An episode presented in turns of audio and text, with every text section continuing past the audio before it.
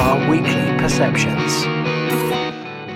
Now then, how the double are you? Welcome to the next day of the Advent Tips. We're still talking about live video right now and getting you guys to create some amazing live content. The next tip I want to give you is probably one of my best tips that I ever give because I truly, truly believe this one absolutely 100% works for pretty much everybody who's going to be watching this video right now. And that tip is how to help you talk to the audience rather than at them. So, this is something a lot of people really struggle with is that way of communicating, creating that connection between them and the people behind the lens, behind this thing right here. It's really difficult to do. And this is something I learned from radio. When I worked in radio years ago, I was at a radio station called Viking FM in Hull, and my boss sat me down and he said that my show was sounding okay, but I needed to learn to communicate to the audience. How was I going to talk to people rather than at them?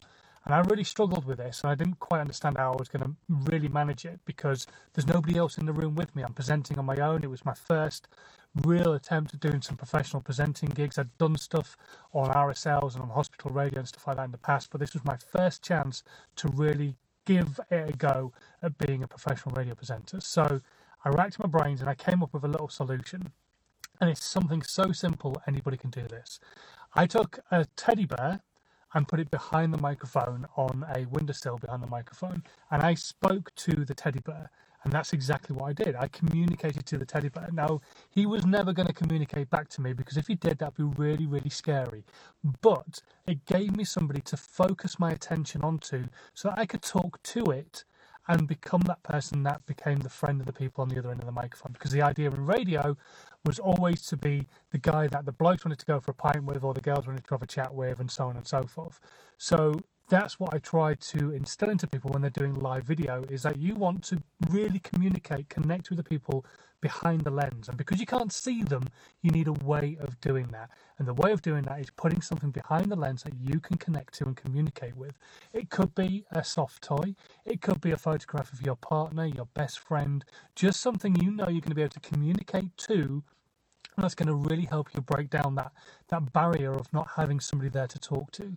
Like I say, they're not going to communicate back. They're not going to laugh at your jokes. They're not going to talk back to you or ask you questions. But at least it gives you something to really focus your attention onto. But the most important thing of this is that you put it behind the lens. Because if you put it behind the phone or the camera, you end up talking to them here rather than the people who are actually in the lens, which is there. It's only that small angle difference but if you're talking there, you're not talking to them because they are here. They're in this gap right here, and you want to talk to them behind the lens. I'm talking to you in the lens, I'm not talking to the screen because that means I'm not talking to you because you're over here. So make sure as you talk to them, you're talking to the lens. Really important.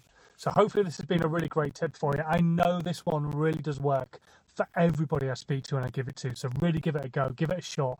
Start doing live video. Start doing any video, to be fair, but live video is brilliant because the platforms absolutely adore it and it will really start to push your content out there to a much wider audience because these platforms really, really do adore it. Trust me, video is an amazing tool if you get it right. And the great thing is, as well, once you've got your videos down, there's so much more you can do, which we'll go into on the next few days of the Advent tips.